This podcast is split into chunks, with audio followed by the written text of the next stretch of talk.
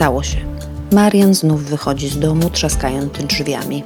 Po drodze do pracy obraża wszystkie panie, które zatrzymują się na pomarańczowym, bo wiadomo, że nadają się one do wielu rzeczy, ale nie do prowadzenia samochodu. Te babeczki jedne z safanduły. Jedzie dalej i znów Mariana życie zaskakuje. Nie ma miejsca na parkingu. Co za dramat. Spóźnił się 30 sekund i już ten niski gentleman z mu miejsce parkingowe zajął. Same tragedie, a to dopiero początek tygodnia.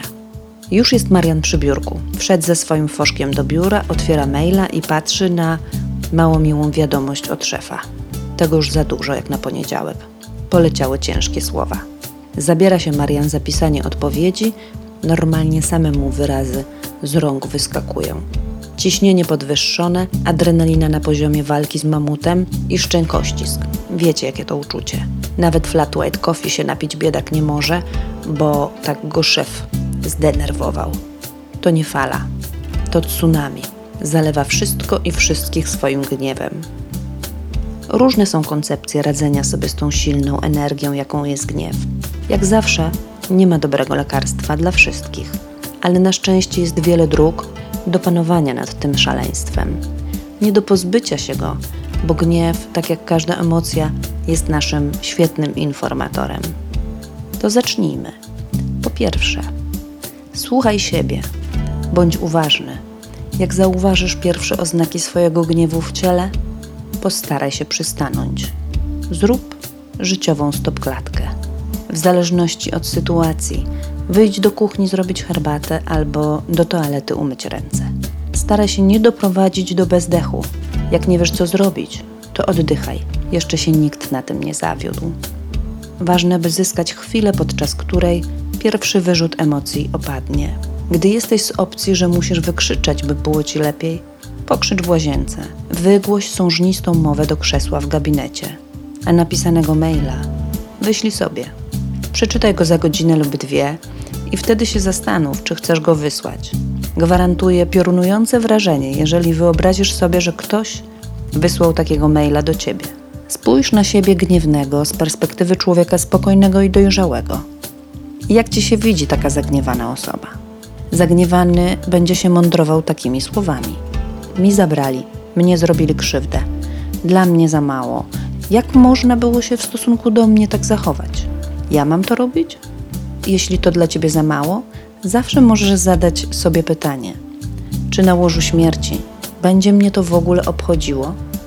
Jakie to będzie miało znaczenie dla całości mojego życia?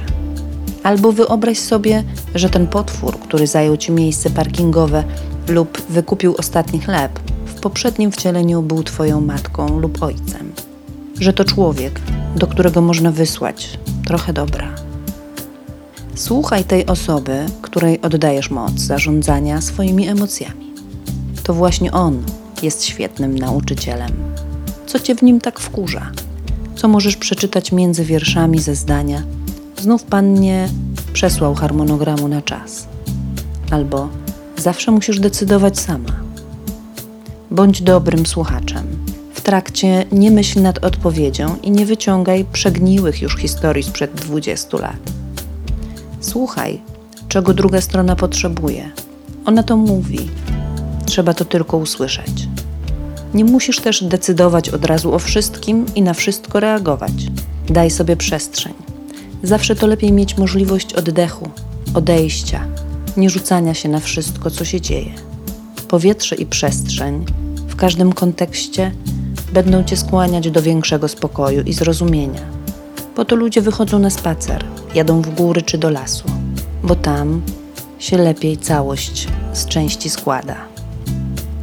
Wybuchy gniewu to są momenty, w których, jeśli nie damy się ponieść fali, możemy się wiele o sobie i o swojej relacji ze światem dowiedzieć. A jak wiadomo, świadomość jest najważniejszym początkiem nowego. Nie traktuj drugiej strony w kategorii czarno-białej. Nie ma co też tej osoby lub sytuacji tak strasznie wyolbrzymiać. Nikt nie jest całkowicie dobry ani zły. Nie ma osoby, która ma zawsze rację albo zawsze się myli. Dotyczy to też ciebie. Nie ma co stawiać ludzi na piedestale. Po prostu trzymaj się faktów. Daj też sobie i innym możliwość popełnienia błędu, wycofania się, zmiany zdania. Każdemu to się zdarza.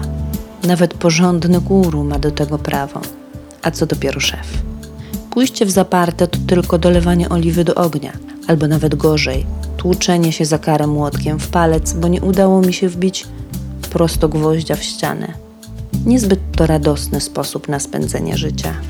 Pamiętaj, że z gniewem jest jak z problemem. Co by nie mówić i na kogo zrzucać winę, jest to Twoja własność i możesz ją wyolbrzymiać albo wyprzytulać. Sprawdź, co lepiej działa. I tu dochodzimy do sedna, do tego, co kryje się pod przykrywką, co powoduje powstanie gniewu.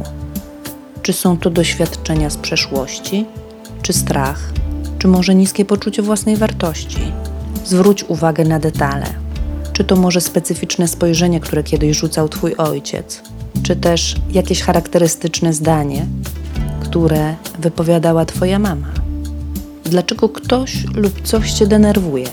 Szukaj, sprawdzaj, badaj.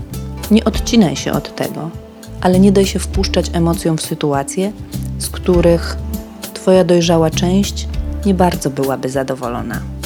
Zwolnij, zrób przestrzeń, bądź tu i teraz. I sprawdź, co jest praprzyczyną, bo jak mówił mój ulubieniec Eckhart Tolle, jeśli doprowadzisz do porządku własne wnętrze, to co na zewnątrz samo się ułoży we właściwy sposób.